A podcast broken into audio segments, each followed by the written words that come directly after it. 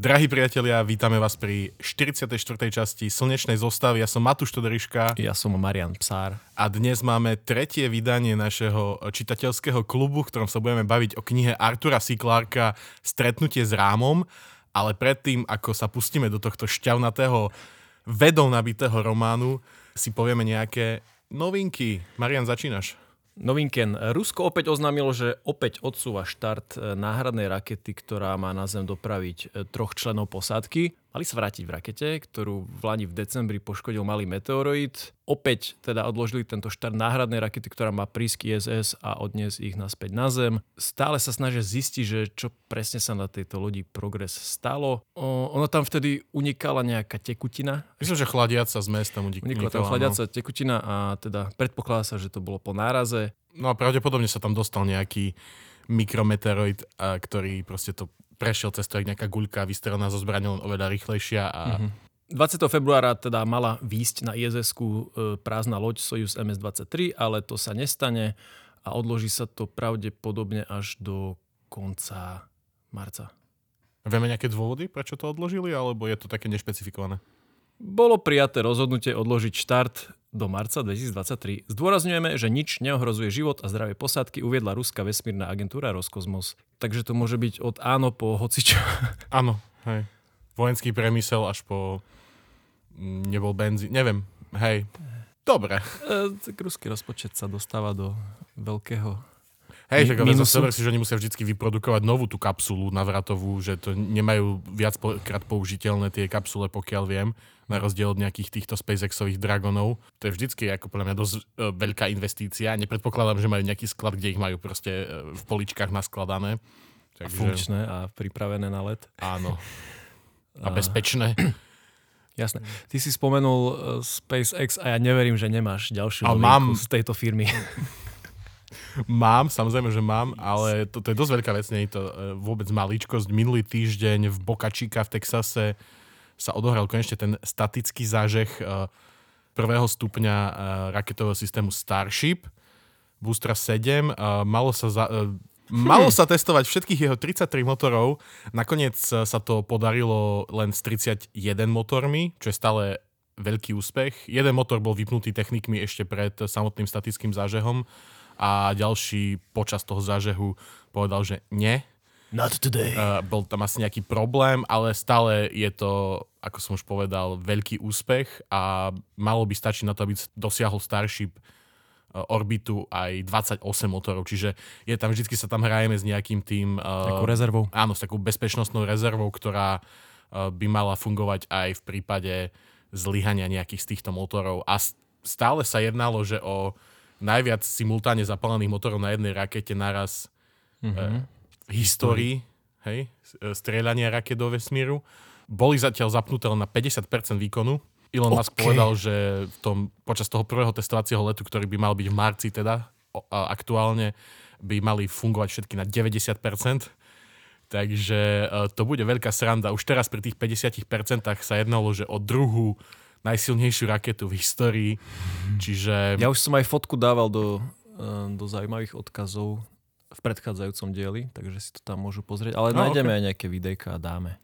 Áno, áno, je, je videjko aj od samotného SpaceXu, ktorý mal po dlhej dobe, že živý prenos z tohto testovania, čo ti ukazuje dôležitosť tohto všetkého, lebo uh-huh. oni keď robia, testujú všetky tie maličkosti, tak väčšinou živý, živý prenos nie je, iba to sledujú tí chlapci, ktorí uh-huh pre ktorých sa vojerizmus stal uh, profesiou. Spôsobom zárobku. Áno.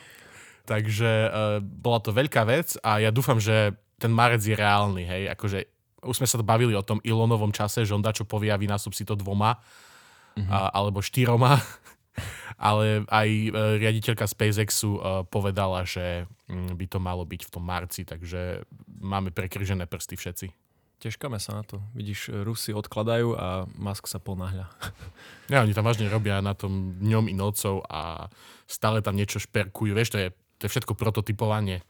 Proste ten, ten, to, ten, tá odpaľovacia rampa je prvá takáto rampa v histórii, hej. Mm-hmm tá väža je prvá takáto história, aj keď už stojí aj druhá, je ešte nie je dokončená a proste oni na tom všetkom zistujú, že ja tu by sme mohli dať trošku viacej krytov, aby nám to proste ten horúci plameň z tých motorov nezničil. Uh, dokonca tam testovali betón. Teraz bolo aj také video, ako niekde, kde testujú tie, iba tie Raptory, tie motory, čo pôjdu na Starship, ako iba ten jeden mat- motor nechali paliť iba na betón.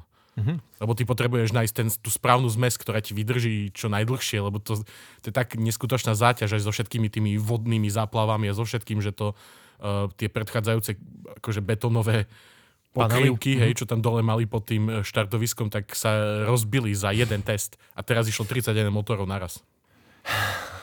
Proste, to je uh, top engineering uh-huh. v priamom prenose. A je to, vývoj následuje dopredu a ne, nebude to nebude to ovplyvňovať len tie samotné rakety Starship, ale si myslím, že veľa tých patentov, ktoré oni si tam vyrobili, už pravdepodobne sa bude dať aplikovať aj v úplne odlišných odvetviach.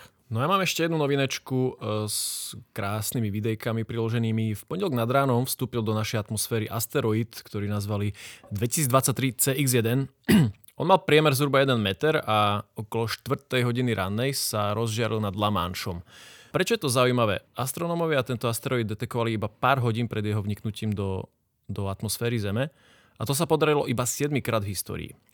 No a ako prvý si tento objekt všimol astronóm z Konkoliho observatória v Budapešti, Mr. Christian Sarnecky. Takže on ho objavil o 9. večer a o 4. zasvietil nad Lamanšom, takže ľudia z celej e, okolitej Európy sa stihli pripraviť a máme z toho krásne videjka. Sranda je, že z tých siedmých objavených toto je už druhý pre pána Kristiana, takže sa veľmi snaží. A je pozorný. Je pozorný. Krátko po náleze teda tento objav verifikovali ďalšie desiatky observatórií a celkom dobrou presnosťou sa podarilo vypočítať, že kedy a kde vstúpi do atmosféry. No a keďže to bolo o 4 ráno, tak máme videjka z Paríža a podobne. Mhm. Dosť, dosť pekná šupa. A dopadol niekde do mora, alebo nevieme? Myslím, že zhorel v atmosfére, vyzerá to tak. Neviem, nemám o tom zatiaľ ďalšie dáta. Nebol nejaký veľký teda, hej? 100 metrov. V priemere? Uh-huh. Niečo mohol dopadnúť aj na zem, nie? Nejaké smietka. Nie, lebo vieš, to sa, to sa robí často, mm-hmm. že keď sa niečo takéto objaví, že niečo takéto padlo, tak potom všetci hľadajú, mm-hmm. lebo nájsť... nájsť uh... Hej, keďže to bolo nad Lamanšom, je možné, že to popadalo do vody s veľkou pravdepodobnosťou. OK. Ale teraz nám už nestojí nič v ceste, aby sme sa vrhli na ďalšiu z našich kníh, ktoré sme čítali, teda nie našich, ale z kníh, ktoré sme si vybrali. Jednou kniha od Artura C. Clarka Rendezvous with Rama, alebo Stretnutie s Rámom. Stretnutie s Rámom. O, Marian, ty si ju dokončil iba teraz niekedy, predpokladám túto knižku, to čítanie. Tak hodinu dozadu. Až tak, hej? Dal som si ju k, k popoludnejšej kavičke ešte, ten finish. Mm-hmm. A aké sú tvoje dojmy hneď po dočítaní? Opäť si ma nesklamal svojim výberom z cifička. Nebola to detektívka ako, ako naposledy tej oceľovej jaskyne. Bolo tam viac takej akcie ale vieš, vlastne bola to detektívka, lebo celý čas som sa dozvedal nové veci a na konci príbehu som bol taký, že a, a potom, že a toto je, dúfam, dobrý teasing na, na to, o čom sa ideme baviť teraz. Áno, je to prvá kniha, ktorú vlastne máme, ktorá nie je od uh, Izaka Asimova, toto je od Artura C. Clarka, ktorý bol, je, bol to jeho súčasník, uh, zomrel iba v roku 2008 a je považovaný za jedného ja neviem, ak by som ho nazval za Stop trojky. Áno, stop trojky uh, týchto uh, sci-fi spicovateľov 20. storočia spolu s Izakom Asimovom a ešte Robertom Henleinom, ktorého si určite dáme niekedy v budúcnosti. Uh-huh. Čo sa týka toho štýlu tej knihy, prišla ti odlišná od Asimova, alebo ako by si to zhodnotil? Asi odlišná nie. Akože ty si aj spomínal, keď si to čítal skôr ako ja, že, že to tempo tam celkom ubieha, že tam nie sú zbytočné nejaké bullshity nejaké spomaľovače deja, takže čítalo sa to dobre. Kapitoly boli krátke a, a vždy ma niečo držalo pri čítaní. Áno, to, čo som ti hovoril vtedy, tak to je to, že mm, ten Arthur C. Clarke sa vo všeobecnosti hovorí, že on sa veľmi nezaoberá tými medziludskými vzťahmi a nebude tam riešiť romániky medzi mhm. hlavnými mm-hmm. postavami, ale ide na tú tvrdú vedu, hej, že to je také mm-hmm. hard sci-fi, že tá veda tam všetka dáva zmysel, to, čo nedáva zmysel, je vlastne, že úplne, že what? Mne sa to osobne veľmi páčilo, že, že vlastne tá kniha je plná iba toho meska, že tá omačka tam není dôležitá v tomto prípade. Je to mesko šťavnaté bez omajdy. E, jeden, tak. Bol, tam Pre... taký, bol tam taký dotyk e, romantiky, keď ten kapitán Norton, ktorý je s ústrednou postavou, tak písal, teda posielal pozdravy dvom rôznym ženám, jednej na Zemi, jednej na Marse a obidve správy zneli rovnako, len ten koniec potom upravil, aby, aby, aby to pasovalo. Áno, ale aby ste si mysleli o kapitánu Nortonovi nič zle, tak uh, tu je to posadené do takej situácie, že v tej budúcnosti už je úplne normálne, že ľudia majú viacero viacero žien, alebo že teda muži majú viacero žien, ženy majú viacero mužov a aj tieto dve pani manželky o sebe vedeli, ale stále ano. im nechceš poslať úplne tú istú správu. Hej. Jasné. Aj ten pán kapitán, vlastne oni sú e, pred tým, ako sa stanú astronautmi sterilizovaní, lebo tie genetické poruchy sa ti nevyhnú, takže on si nechal zmraziť spermy a potom to je jedno, ale na konci knižky zistí, že je povedané, že dnes ste oplodnili vajíčko.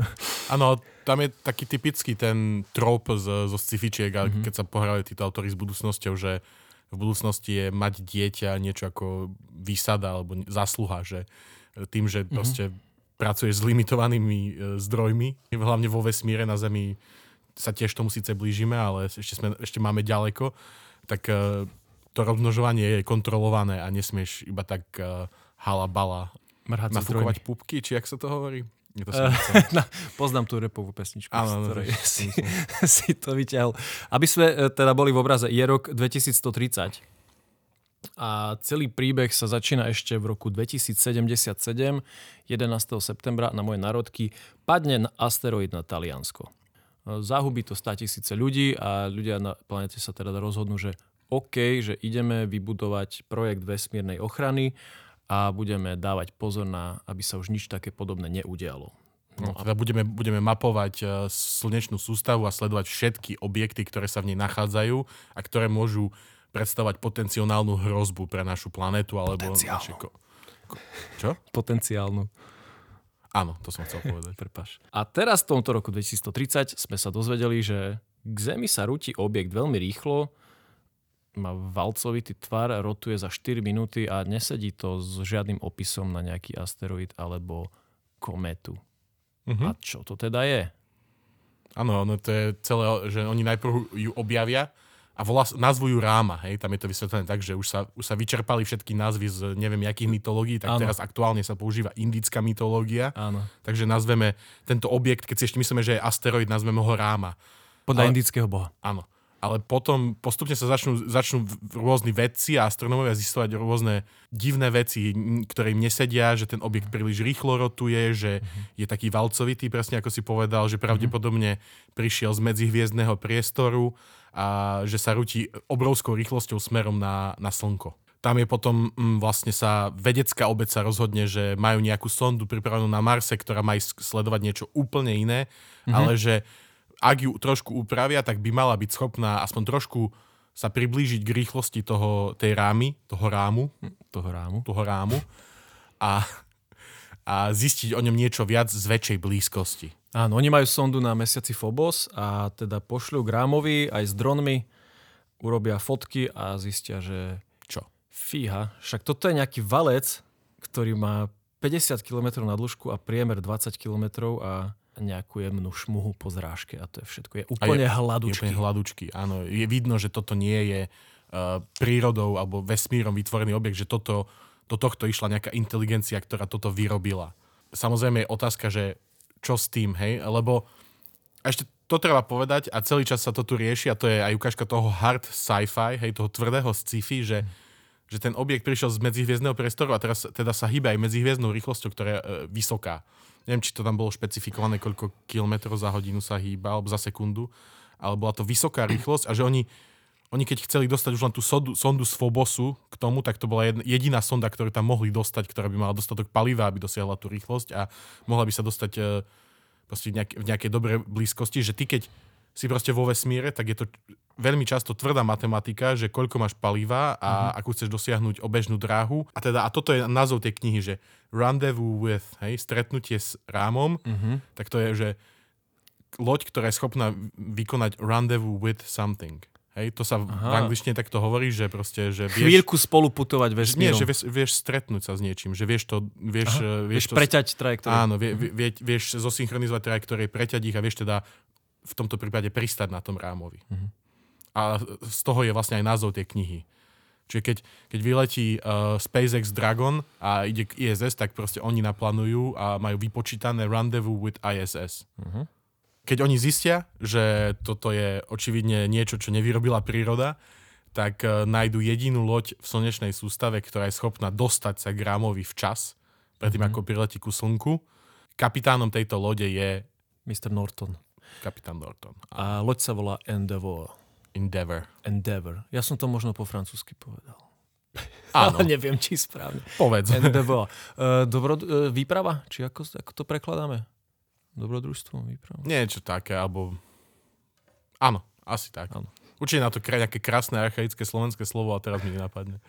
No a teda, že kto sa rozhodol, že pošleme loďku za tým rámom? Existuje už Organizácia spojených planet, ktorá má ústredie na mesiaci. Patria tam Merkur, Zem, Mesiac, Ganymedes, Titán a Triton, teda zo pár planét a zo pár mesiacov, kde už, ktoré sú už obývané ľuďmi. Centrála sa nachádza na mesiaci, kde býva teda okrem Zemi najviac ľudí dokopy voči ostatným mesiačikom. Áno, je to aj dobré miesto, tam je to aj vysvetľované, že delegáti z iných planét, ako je Merkur alebo mm-hmm Mars by na Zemi veľmi dlho nepožili, lebo vôbec mm-hmm. nie sú ich tela adaptované na to, aby dokázali prežiť v zemskej gravitácii a preto je ako toto centrum uh, Organizácie spojených planet uh, určený mesiac. Presne tak.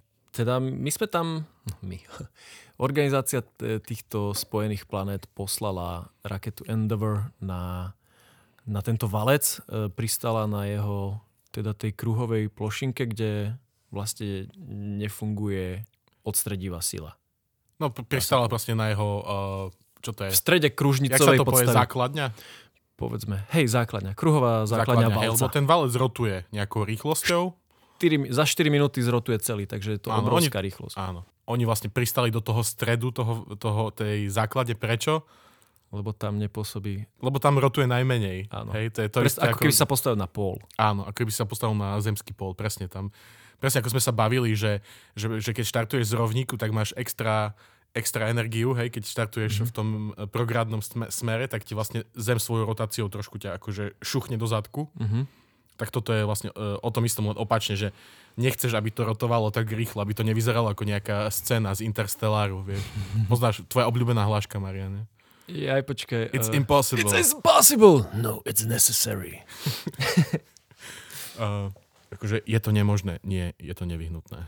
Presne tak. No a celé je to o tom, že oni teda Zem zistí, že majú túto jednu loď Endeavour, ktorý tam môžu vyslať, môžu začať skúmať túto loď a vedia, že v istom bode sa Rama dostane tak blízko k Slnku, že už by to tá loď neprežila, teda majú len nejaký limitované, majú nejaké mm. limitované okno, počas ktorého môžu zistiť, že čo, o tom, čo to je, lebo nevedia, že či či ten ráma, keď priletí k slnku, či bude zničený tým slnkom, hej. Uh-huh. Zároveň je veľmi divné, že, že má takú trajektóriu, že presne smeruje do, ku slnku, lebo to je, to je astronomická šanca, že by sa to stalo náhodou. Astronomická. Áno. Chápeš? Kým sa tento ráma dostane najbližšie k slnku a oni ho budú mať možnosť sledovať a potom ufujazdiť od toho slnka, tak majú asi 3 týždne. No a za tie 3 týždne e, tam posadka postupne exploduje tento valec znútra. A čo je ten valec? Už sme sa o ňom bavili však. Valec je Onilov cylinder. Áno, a čo, čo to je Onilov cylinder? No ty povedz, ty si expert na Onilové cylindre. Dobre, Onilov cylinder je teoretický koncept futuristický, kde uh, postavíš takýto obrovský cylinder vo vesmíre, roztočíš ho a na jeho vnútornom povrchu vzniká odstredivá sila, ktorá ťa vlastne priťahuje ku, ku tomu povrchu a teda simuluje gravitáciu. Nie je to reálna gravitácia, ale ty keď to spravíš dosť veľké, tak uh, v podstate máš pocit, tak, a roztočíš to tú správnou rýchlosťou, tak máš pocit, že uh, ako keby si chodil po zemi, lebo ťa to tlačí dole.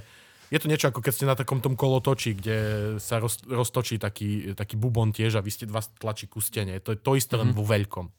Hej, takže vlastne ty Predstav si valcovú rúru, po ktorej sa pohybuješ znútra a, a nikdy ako keby nespadneš, lebo ťa tlačí k stenám. A čím viac sa vlastne dostávaš do stredu tej rúrky, tak tým viac klesá gravitácia. Áno, v tom absolútnom, v tej osi. V tej osi, tej na, pozdĺžnej na, na tej, osi. Na tej pozdĺžnej osi uh, toho valca je gravitácia nulová, nulová. Takže Endeavour pristane na rámovi a podarí sa im dostať dovnútra? Mm, nejakým spôsobom sa im podarí dostať dovnútra a vo vnútri je extrémna tma najprv. Ne, neviem, sa tam tma páčilo, neviem, či si to pamätáš, taký detail, že on, tam je začiatok, jak oni vyšli ešte z tej lode mm-hmm. v tých skafandroch a iš, dost, išli nejakej, nejakej budove, hej, alebo nejakej kocke, ktorá bola mm-hmm. v strede. Mysleli si, že tam bude nejaký airlock, hej, teda prechod do, dovnútra. Mm-hmm a že, tam, že sa mu tam podarí tomu kapitánovi nájsť nejaké obrovské otáčacie koleso. Áno, vyzerá to koleso je, na lodi. A tam je také krásny detail, že proste on, on, jemu sa ho podarí akoby vytiahnuť z tej steny, z tej, z tej steny a chce, chce, ho od, chce otvoriť tie dvere, taký, že OK, je to zaseknuté. Ale tam s ďalším typkom, ktorý povie, že a neskúsime to otáčať do druhej strany. Hej, hej, že, to, bolo, to bolo milé. Je to také, taká pekná ukážka toho, že my intuitívne uvažujeme nad tým, že, že keď niečo odomýkaš, tak to proste vždycky to točíš. Doľava. Proti smeru. proti smeru hodinových mhm. ručičiek, mm-hmm. čo sa pokúšal aj kapitán Norton. Mm-hmm. Ale že mimozemšťania to môžu mať úplne naopak, hej? Alebo hej. že to je hej, len... že, áno, pre, práve pri explorovaní celej, celého tohto valca uh, všetká intuícia niekedy musela ísť bokom a tí, tí kozmonauti si museli zvykať na nové a nové skutočnosti áno. v tomto novom svete. Presne o tom to je, že, že ty máš nejaké celý svoj život vyrastáš e, na planete, ktorá, ktorú postupne akože objavuješ a chápeš jej zákonitosti a to, ako si ľudia vymysleli, že ako veci fungujú.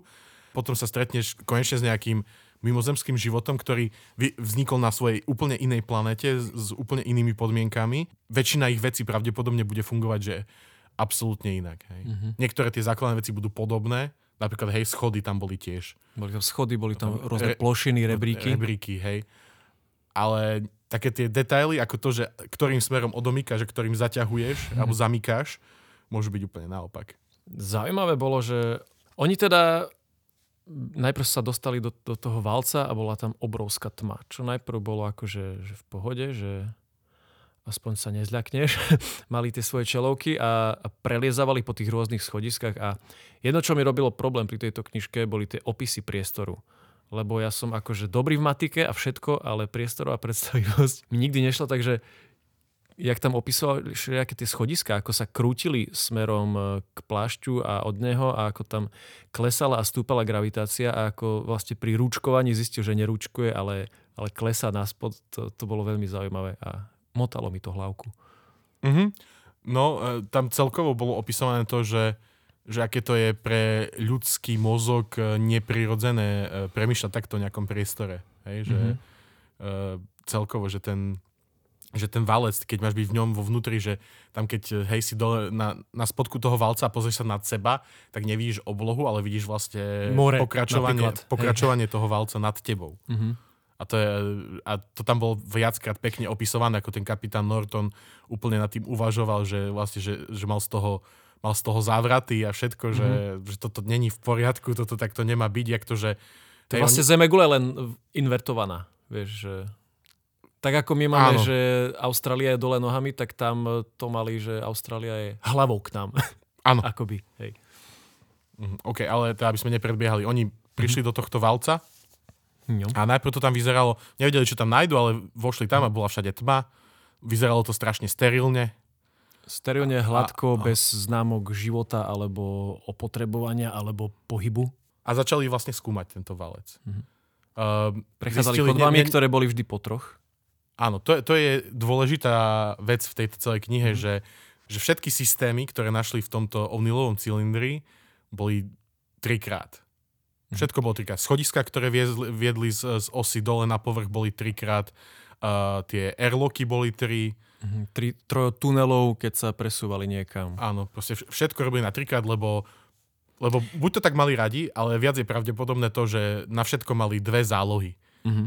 Že chceli vždycky, aby mali tri, tieto tri nejaké možnosti niečo dokázať a teda keď sa prvá pokazí, môžeš využiť ďalšie dve a keď sa pokazí aj druhá, tak máš stále ešte jednu záložnú a keď sa pokazí aj tretia, tak Máš smolu, už máš astronomických rozmerov. To je, keď máš troch brankárov na zápas, vieš. Jeden sa zraní, máš druhého a ešte Ale tretí stále tam je. Nečakal som, že tu budeme mať aj futbalové analogie. Dražko, keď chcem, všade budú. Oni teda najprv sú veľmi opatrní a to sa im páčilo, to sa mi veľmi páčilo, že často keď pozeráš nejaké filmy, hej, nejakého, nejaké scifička moderné alebo ho, mm-hmm. hocičo moderné, tak máš tam nejakého hlavného hrdinu, ktorý je taký, že hr, hr, ideme do toho. Vždy je tam tá hlúpa postava, Áno. ktorá ide skúšať blbosti a zomrie. A tu bolo celý čas veľmi pekné, že proste kapitán Norton bol ten naj... Bol úplne, že taký, ak- taký kapitán vesmírnej lode, ako má byť. Extrémne opatrný. Tam bolo, že keď pristáli najprv na tej lodi, mm-hmm. na, na rámovi, tak do, ma, jeho rozkaz znel, že 24 hodín len ostaňte na tom mieste a nič mm-hmm. nerobte. A on tam ostal 24 hodín a nič nerobil. Tak. Že, a všetky jeho rozhodnutia boli vždy silno racionálne a mysleli na to najhoršie, čo sa môže stať. A to sa mi páčilo, páčilo aj na tom štýle celkom tej knihy, že, že nešla do nejakých blbých rozhodnutí, ktoré mali, vo, ktorých výsledkom bola nejaká šialená akcia, že to nebolo o tom, že to Aha. bolo len o tom proste peknom, postupnom Objavovaní. objavovaní Hej, buďte, lode. jak to bolo, že buďte odvážni, ale obozretní? Niečo také. Nie, čakal takú hlášku. tam. takže... Ja, jasné. Vždy tam opakovali také pravidlo, že, že OK, môžeš, ale dávaj pozor. Čiže oni aj keď išli prvýkrát dole po tých schodoch, išli na ten povrch toho valca, tak boli veľmi opatrní. Najprv tam išiel iba ten kapitán s nejakým ďalším e, členom posádky, potom si tam založili pod schodami nejaký základný tábor Mhm. a postupne to všetko skúmali a boli veľmi opatrní. A, a čo tam našli v tom valci? No nič moc okrem ľadového povrchu. E, teda nejaká zmiznut, zmrznutá, Oni, oni keď, zmrznuté jazera tam. Oni keď vošli do, do, cez tie airlocky do, na tú os, tak si vás samozrejme sa rozhliadli, hej, poslali tam nejaké svetlá, ktorými si trošku osvetlili. No, takže oni tam objavia tie štruktúry, ktoré vyzerajú ako nejaké mesta a to hlavné, čo objavia, je, že Valcové more, Mhm. čo je v podstate more, ktoré uh, obieha okolo celého ob- obvodu toho plášťa a rozdeľuje vlastne ten cylinder na severnú a južnú časť, Mhm. alebo ako by sme to nazvali, hej. Teraz, keď si to takto povedal, konečne už tomu rozumiem, si to viem predstaviť, ďakujem. Vážne? Trošku inak som si ho predstavil. Ja neviem, ako som si ho predstavoval, ale už Ja rozumiem. ti ukážem obrázok, ja som si pozrel obrázky, sú krásne ilustrácie k tomu, No, kámo, toto, to, že- ktoré pripojíme k tomuto pod, podcastu určite. Chcel by som povedať, že slovenské vydanie si zaslúži nejakú peknú ilustráciu k tomu. Ja som normálne hľadal, lebo niektoré veci tiež som si chcel predstaviť a sú veľmi pekne spravené. Mhm. No a oni objavia toto e, ľadové more, ktoré teda je ľadové v tom momente, je celé zamrznuté, Mhm. pretože teplota v tom cylindri je stále Okolo nuly. o- okolo nuly. Hej, ono sa postupne otepluje ten cylinder celý čas, lebo sa blíži k slnku samozrejme. Ale oni keď, v momente, keď tam prídu, tak je ešte teplota pod nulou a postupne stúpa na dňu. A keď dojdu k tomu moru, tak myslím, že to more už trošičku sa začína topiť. To more je veľmi zaujímavé pre týchto výskumníkov samozrejme, lebo je to nejaká tekutina. Oni si hneď z neho zoberú vzorku, aby zistili, že či neobsahuje nejaké organické zlúčeniny alebo niečo podobné. Nakoniec myslím, že tá pani vedkynia zistí, že je tam strašne veľa u- uhľovodíkových uh, molekúl a všetkého možného, že je to v podstate mm-hmm. taká molekulárna polievočka, že to není ani po správnosti voda. Mm-hmm. Tam je, ona hovorí, že keby ste do toho spadli, tak uh, pravdepodobne v tom chvíľu vydržíte, ale keby ste mali plávať uh, dlho, dlhšiu dobu, tak vás to otraví a zabije, lebo, ste, Hej, hej. lebo tá voda není niečo, čo vaše telo je schopné spracovať. V žiadnom prípade sa nenalogajte, ak tam padnete. A potom postupne sa táto situácia vyvíja. Hej, sú tie, oni prídu aj k jednému mestečku, oni tie mesta ponazývajú podľa, nazývajú podľa rôznych svetových metropol, mm. hej, že Londýn, New York, Moskva, Paríž. Moskva, Paríž. A prídu k prvému tomuto mestečku, ale zistia, že vlastne to, čo z diaľky videli ako nejaké budovy, ktoré sú tam usporiadané v nejakom uh, v nejakom Rozostavení. Hej, rozostavení. Takže sú to vlastne len kocky, ktoré nemajú žiadne vchody, žiadne okná, neved, nevedia vôbec, že čo to má, za čo to má slúžiť. Myslím, že najlepšia predstava tam je, že vidia tam nejaké drážky okolo toho pozemí, že či to nebude nejaký skladový priestor, ktorý uh, Spojený áno, koľanicami. spojený nejakým akože systémom, ktorý bude vyberať z toho krabice a tak. Hej, ale nič nevyzerá na to, že by sa dalo dostať do týchto miest. Áno, a- spôsobom. Je to ako, predstav si, um, siluetu mesta, ktoré je fakt iba silueta a, a je to celé. A tam je pr- pekne ukázaná aj tá vec, že ten kapitán Norton je opatrný, lebo je taký, že hej, že mohli by sme vybrať acetylenové horáky a vyrezať do toho nejaký, nejaké dvere, ale to, to urobíme až ako proste poslednú možnosť, tesne predtým, ak budeme už musieť ísť preč kvôli slnku. Mm, To, sa, to je iba späť k tomu, že aký bol mm-hmm. kapitán Norton opatrný, ako sa mi to veľmi páči. No. no a my sa pomaly blížime v našom valci, voda sa topí a keď sa voda, keď sa ľad topí, tak spôsobuje zrazu pomaly nejaké porivy vetra, napríklad a zmenšuje svoj objem. A, áno, akože m, máte tam hlavný príbeh, ale niekedy sú tam kapitoly, ktoré sa odohrávajú na zasadnutiach tejto uh-huh. uh, spojených planét. Hej? Uh-huh. A tam jeden vedec si uvedomí jednu vec a to je, to je také, akože jeden z takých plot twistov v tejto uh-huh. knihe, že je tam tá voda, postupne sa otepluje a že je tam riziko toho, že do niekoľkých dní tam príde obrovská búrka. Hurikán. Hurikán.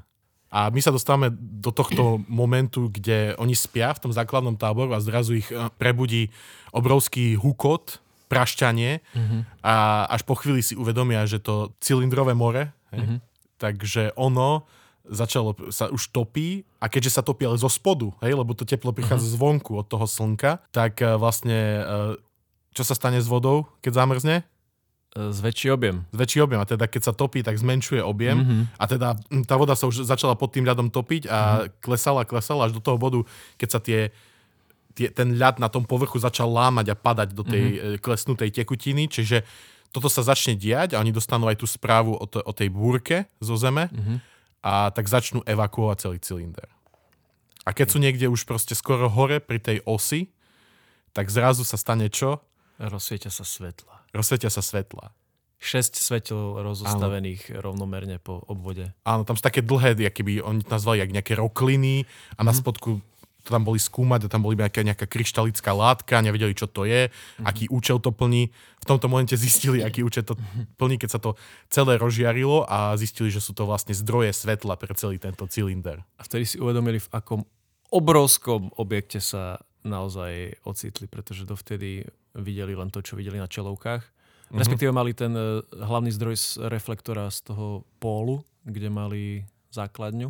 Áno, tam pri tom východe na tú os, tak tam mali mm-hmm. posádku, ktorá mala celý čas reflektory a teleskopy, aby ich mohla sledovať. Mm-hmm. To bola výhoda mm-hmm. skúmania tohto cylindra, že vlastne všade sa dalo uh, skoro dohliať. Hej, máš 50 x 20 km, takže... Uh-huh, uh-huh. Neviem si to vôbec predstaviť, aké, aký je to pohľad, že si na začiatku 50-kilometrového cylindra vidíš na jeho koniec. Si predstav, že to je to je ešte ďalej ako z Prešova do Košic. Hej. Ja mm-hmm. predstav, že by si videl z Prešova do Košic. Do, do Lipian. Či... Abo ľubovni. Z Prešova do Kechnecu. do Kechnecu. Nie, z Košic do Sabinova. Dobre, Hej. čo som chcel. No oni, oni vlastne evakujú tento cylinder, lebo sa boja nejakých tých uh, náhlych porivov počasia. Uh-huh. A my sme sa bavili o tomto uh, O'Neillovom cylindri, že on mohol mať aj vlastné počasie, hej. Inak určite mm-hmm. sa si vypočujte, keď ste nepočuli aj našu časť o O'Neillových cylindroch, dávam to dobrý základ k tejto epizóde. Presne tak. A vlastne odídu tam na, myslím, že 48 hodín sa uh, idú späť do lode svojej, do Endeavoru mm-hmm. a potom sa vrátia späť a dostanú sa už do úplne iného sveta. Hej, že keď tam vojdu späť, tak tá voda, ktorá, hej, to, to cirkulárne more, mm-hmm. va, valcové more sa roztopilo a oni sú oni sú proste, vo, vojdu tam a všade sú mraky, je hmla, vôbec nevidia, čo je na povrchu toho cylindra.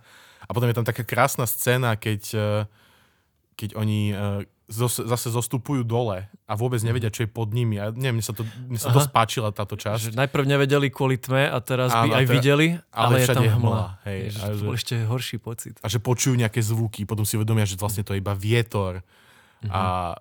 Hej, lebo predtým tam bolo veľmi pekne popísané, že tam žiadne zvuky predtým nemali šancu počuť, keďže sa tam nič nedialo. Ešte keď to uh, skúmali prvýkrát, hej, máš 50 krát 20 km ticha, žiadnej mm-hmm. ozveny. A už niektorým to pomaly začínalo ísť na hlavu, ale Všetci, všetci boli a, v poriadku. Vlastne ešte vlastne, a už, už predtým, keď tam prišli na začiatku, tak uh, zistili, že v istom bode, uh, už keď išli k tomu povrchu, tak už vedeli aj voľne dýchať. Že v tom ano. cylindri bola dýchateľná atmosféra, bol tam síce nízučký tlak na začiatku, ale po tejto búrke a potom ako sa odparilo veľké množstvo vody, pravdepodobne z toho uh-huh. uh, oceánu. oceánu, tak uh, tam ten atmosférický tlak stúpol samozrejme, lebo veľa vodnej pary zrazu všade a už to bolo oveľa jednoduchšie a aj tepl- tam bolo teplo a vlastne oni začali v mhm. minusových teplotách a bolo to také, že kým odídeme, tak to tu budú také subtropické pod, uh, podnebie, ale bude to stále zvládnutelné, aj keď budeme mega blízko ku zemi, uh, ku slnku. A no. potom vlastne, aby sme sa tu, ne- keby sme sa o tom chceli rozprávať do detailov, uh-huh. tak uh, naša zvukárka už bude 4 krát doma. no mne sa ešte páčil, páčil jeden moment, keď uh, tam Jimmy sa rozhodol skúmať južný pol. Áno. so svojou váškou, teda so svojím špeciálne upraveným bicyklom, s ktorým e, zvládal teda tú atmosféru a ten, a ten tlak a to preťaženie. tam bol taký backstory, že on bol e, akože nejaký e, olimpionik a že Hej. na, ale nejaký moderný šport, že nejaká že oni vytvorili nejaké špeciálne vozítko, či ako bicykel, čo vlastne Mhm. sa vedel vznášať tejto nizučkej uh, gravitácii a robiť rôzne piruety a veci. A on ho akože uspôsobil, on ho prepašoval na tú loď, Mhm. ale nakoniec presvedčil kapitána, že sa s ním pokusí dostať na ten južný pól. Lebo totiž jeden malý detail a veľmi dôležitý detail, že to more, hej, Mhm. ktoré ob, ob, obieha celý ten vnútorajšok, tak ono malo na jednej strane malo uh, útes, ktorý bol vysoký, že myslím, že 50 metrov Aha, a na druhej strane bol vysoký 500 metrov. presne tak. A oni najprv nevedeli, že prečo nič, ale boli takí, že môžeme preplávať toto more, oni si tam postavia dokonca aj ako takú loďku, hej, takú plťku, ale že ako by zdolali ten 500 metrový útes, to by bolo asi pravdepodobne veľmi náročné a veľmi nebezpečné. Ale tento chlapec Jimmy povie, že no ja vlastne po tej osi môžem ísť na, tomto mojom, uh, na tejto mojej váške a dostanem sa až na druhý koniec, nemalo by mi to dať veľa námahy, lebo tam nebude veľká gravitácia, ona to zvládne, bude sa vznášať celý čas a zistíme, že vlastne, že čo je za tým morom, lebo vôbec vlastne nevieme presne, čo je za tým morom, čo sa tam nachádza, že tam možno bude niečo úplne iné ako v tejto časti. Uh, podujme sa na túto expedíciu, ale keď sa dostane na južný pól rámu, tak zistí čo. Sú to nejaké špice, to je prvá vec. Áno, vlastne z toho, z toho južného polu sú, je taký jeden veľký špic. a okolo Velikánsky neho sú- hrot. Mhm. Hrot a okolo neho sú ďalšie tri. Šesť. Sa- Šesť? Mhm. Šesť. Ja A on sa že- okolo nich uh, akože tam poneviera, skúma ich, Mhm. pozera sa, čo je pod ním a zrazu začne uh, niečo sa diať s loďou a okolo týchto špicov začnú Lietať veľké, blesky. veľké výboje, hej, blesky. Mhm. Uh, čo, čo najprv, ak si myslí, že to zvládne, ale potom, keď už uteká, tak začnú výboje uh, šľahať aj z toho veľkého špicu. Po anglicky to bol, že big horn. Mhm. Neviem, ako to bolo po slovensky. Uh, Veľký roh. vieš, čo môže byť? Veľký roh a malý roh. Á, mm dobre. Je nutený núdzovo pristať havarovať na južnej ča- v južnej časti uh, rámu a vyzerá to tak, že vlastne sa už nedostane späť ku Lebo už svojim, nemá ako prekonať tú gravitáciu Áno, s tým vozítkom, ktoré je rozbité. ktoré je kompletne na maderu. Aha. A tu sa dostávame, že k prvému stretnutiu s uh, mimozemským životom v celej tejto knihe. Ak to môžeme nazvať A- život.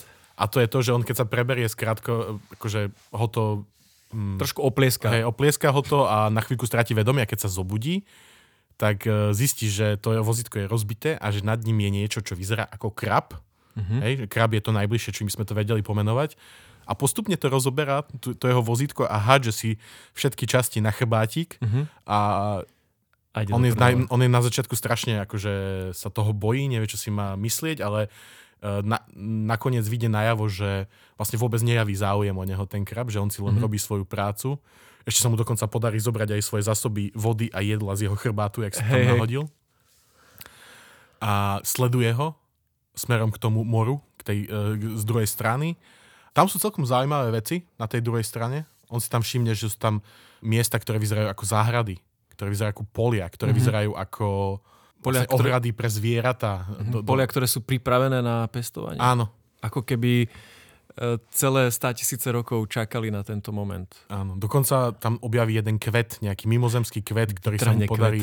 Je, a je to tam celé také, že aj, aj tak zomriem a tak si ho ide odtrhnúť a teda podarí sa mu získať vzorku tohto mimozemského života, čo bože, všetci biológovia na svete by sa za tým potrhali.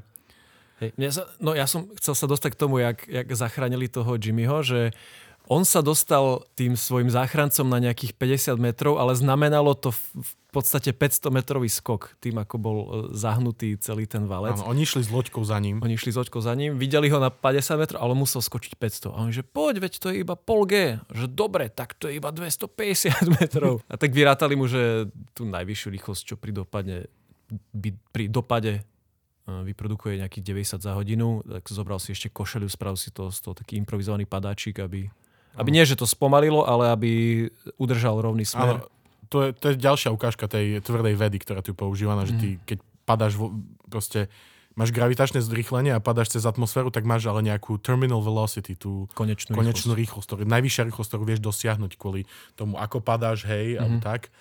A oni to pekne vypočítali, že keď pôjdeš, tak by si mal dopadnúť na, tú, na povrch tej vody takou rýchlosťou, pri ktorej by si mal prežiť Mhm. a teda podarí sa im ho zachrániť. Hej, takže chceme povedať ľuďom, ktorí niekedy budú padať padákom a sa im neotvorí, maximálnu rýchlosť dosiahnete okolo 180 a je šanca, že ťa dá čo ešte spomaly, keď...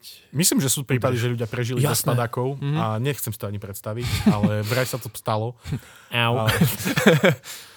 No a oni ho zachránia a potom sa im uh, teda idú loďkou preč a potom zistia, že účel tých rohov, ktoré sú na tom južnom pole, Mhm. že to je nejaký zvláštny motor, Mhm. ktorý nikto z spos- vedcov nechápe a ktorý poháňa uh, tohto rámu. Ktorý sa zrazu začne pohybovať Áno, že smerom. vlastne tento rám má za, robí nejakú korekciu vo svojej obežnej dráhe A vieš, a- vieš čo ešte? a, a vtedy zistia, prečo má ten južný svah nad tým morom 500 metrov. Lebo zotrvačnosť. Lebo vlnolám. Hej, lebo je to vlnolám v podstate, že, že je tým, že vlastne ráma vie, myslím, že tam bolo, že vie akcelerovať maximálne, že 4... 50 G. 50 G a presne vypočítali, že pri 50 G tá spätná vlna hej, zo zotrvačnosti z toho mm-hmm. mora môže dosiahnuť tú maximálnu výšku 500 metrov. Ale je tam veľmi pekná scéna, ako i, oni utekajú s tým Jimmym eh, na druhý koniec a mm-hmm. vtedy akurát nastane tá korekcia a musia pre, proste ísť cez tie vlny a ešte zistia, že v tom samotnom mori sú nejaké podvodné vlnolamy, že niekde tie vlny strašne sa vyšpliechávajú, takže sa snažia byť niekde medzi nimi a Hej, hej, hej. je to veľmi pekné. No. No a potom sa objaví trojnohá vec s hlavou, ktorá má tri oči. Áno, A potom je ich čoraz viac a sú ich e, tisíce a, a nikto nevie, čo sú, ale zase dávajú ľuďom pokoj. áno. Iba skenujú okolie Áno, a zbieraj, a keď, A keď nájdu niečo, bordel. tak to zbierajú bordel a ja som to pochopil tak, že to bolo v podstate také jak udržbové vozítka pre Mhm. týchto mimozemšťanov. Hej. A že, a, ale dajú všetkým ľuďom pokoj. Bolo tam aj, že chceli im ísť zobrať veci z toho ich základného Hej, kempu pod tým schodiskom, ale že keď sa preto postavili, takže proste chvíľu boli takí, že "A, a, čo, čo, čo, ale že potom im dali pokoj. Takže kde sme? Máme veľký cylinder, ktorý sa blíži k Slnku a musíme ho opustiť, kým sa nedostane najbližšie k Slnku. Zrazu sa tento cylinder začne sám pohybovať a korigovať svoju drahu, čo veľmi znepokojí obyvateľov Merkúra. Áno. Je tam taký maličký um, ve, ako Bočný príbeh? bočný príbeh, by sme to nazvali. ktorý nie je až taký kde, bočný. áno, kde títo Merkurania, alebo Hermians boli po anglicky, Oh, neviem, boli po... Podľa Hermesa? Aha, neviem, jak boli po, po Merkurčania. slovensky, Merkurčania. Tak oni sa obávajú, že čo ak ten, čo ak ten ráma nejde priamo do Slnka, ale čo ak on ide zaujať orbitu okolo Slnka. Hej, a čo ak sa chce- stane ďalším Ďal, ďalším, orbiterom Slnka v áno, našej ďalšou planetou v slnečnej sústave v podstate. A že či, to, či títo praveky Rámanovia hej, neplánovali toto, že prídu sem do slnečnej sústavy a budú, kolonizovať, budú celú kolonizovať, lebo si mysleli, že tu nikto nežije. Alebo Mhm. si mysleli, že tu niekto žije a bolo im to jedno. No a keďže sa Ráma blíži k Merkúru, Merkur si povedal, ho, tak ste v našom uh, V ste v našej našej zóne oblasti, vplyvu. v zóne vplyvu. A tak trošku uh, uh, neočakávane poslali raketku. Áno. Na ktorej, Nedali bola, vedieť. na ktorej bola taká menšia jadrová hlavica a nikomu o tom nedali vedieť. A potom je tam taký, ak vlastne tento príbeh je aj o tom, že ako ten kapitán Norton má tú morálnu dilemu, že, že áno, že ta, tento ráma môže predstavovať nebezpečenstvo pre slnečnú sústavu, ale na druhej strane to môže byť aj úplne, že benevolentná rasa, ktorá vôbec takéto úmysly nemá a my, našim prvým aktom, hej, stretnutia s nimi je to, že im tam pošleme jadrovú zbraň, Hej. Teda, aby bola jasná, táto hlavica sa dostala e, na, do strel, ako keby k, tej, k tomu rámovi 5 a, kilometrov od rámu. hej, a kúkala na ňo a, a sledovala kamerkami, že čo sa deje. No ale máme tu Rodriga, e, Nortonovho podriadeného, ktorý si povedal, že bracho, však ja viem vypnúť tú bombu. Mhm. A on, že prečo, že jak, že štiknem drotiky. A však z Merkúru nás uvidia. Hej, ale s 10 minútovým oneskorením. Tak si povedal, OK, to stíham. Áno, tá scéna je veľmi pekná, presne ako on tam vždy stále v hlave počíta, že Aha. dobre, teraz som sa objavil na dohľad ich kamier, ale kým sa tá kamera pošle signál späť na Merkur, tak to bude trvať e, neviem koľko minút a kým oni budú vedieť zareagovať a pošlať späť tej, e, tej družici, že čo má urobiť, tak to tiež bude trvať ďalších tých istých pár minút. Teda stále tam robí kalkulácie a snaží sa niečo robiť a ale to by sme už nemali všetko prezrádzať. Dobre, tuto nepovieme, ako sa to skončí. A poviem to za mňa. Ja som čítal poslednú stranu a hovorím si, hm, však ako príbeh pekný, ale nemá to nejaké extra vyvrcholenie a potom prišla posledná veta a ja že idem si kúpiť dvojku. Akože bol to strašný cliffhanger, čo ti Bol to poviem. najväčší cliffhanger. Hej, nebudeme vám už hovoriť tie- tie, tie konečné veci, čo sa tam všetko stane. Je to veľmi zaujímavé a myslím, že sme obaja toho názoru, že by ste si to mali prečítať. Má to Lebo- 230 strán. Má to 230 strán a stále sme vám tu teraz za túto hodinku povedali iba zlomok z toho všetkého, čo sa tam deje, z tých všetkých zaujímavých vecí. A, Prečítaš to za dva dlhšie večery. ale mám aj správu pre, vás, pre tých z vás, ktorí uh, si to nechcú prečítať. Uh, tak vyzerá to tak, že bude film alebo seriál. Čo? Stretnutie s Rámom. Bolo to ohlasené asi pred uh, tromi rokmi, že sa na tom pracuje, že to je projekt rozpracovaný a ja to veľmi rád uvidím. Lebo Nevieš, kto to bude- vyrába? Neviem teraz ti povedať, myslím, že to... Nie, nie, nie, už viem. Uh, neviem ti povedať meno, ale je to ten istý režisér, čo režiroval Dunu. OK. A teda, ak si videl Dunu, teda videl si, lebo sme na nej boli spolu, tak uh, vieš, že jemu tie megalomanské uh, špeciálne efekty a scény veľmi dobre išli, takže No, toto kamera- by mohlo dopadnúť, že extrémne dobre. Kamera a farby tam boli nádherné. To si pamätám. Zvyšok bol rozťahaný. Ale v pohode. Hej. V každom prípade um, moje osobné hodnotenie je to pekná kniha plná vedy. Vážne všetko tam je v súlade s vedou a to, čo nie je, je extrémne mimozemské wow a je to, sú to, je to iba zo pár vecí a donúti vás to premyšľať. Uh, je to plné zaujímavých konceptov toho, ako by mohlo ľudstvo fungovať v budúcnosti, ako by sme mohli my samotní vysielať nejaké vesmírne generačné lode do vesmíru. Mhm. Je tam veľa zaujímavých momentov, teórií o tom, že čo, čo ten Rama vlastne je. Čo sme ešte nespomenuli, tak je tam nejaký typek na tej lodi, ktorý verí v nejaké nové, kres, nejaké nové kresťanstvo. Hej, to je, ten, si... to je ten Rodrigo, ktorý verí, že vlastne Kristus prišiel z vesmíru. Áno, a že, táto, že tento Rama teraz príde ku slnku, aby okolo neho obiehal, bude tam čakať, kým všetci tí správne veriaci nastúpia, aby ich odviezol niekam na to, eh, neviem, raj je niekde možno v, Vo Valci. v nebule Karina, hej, Aha. alebo čo.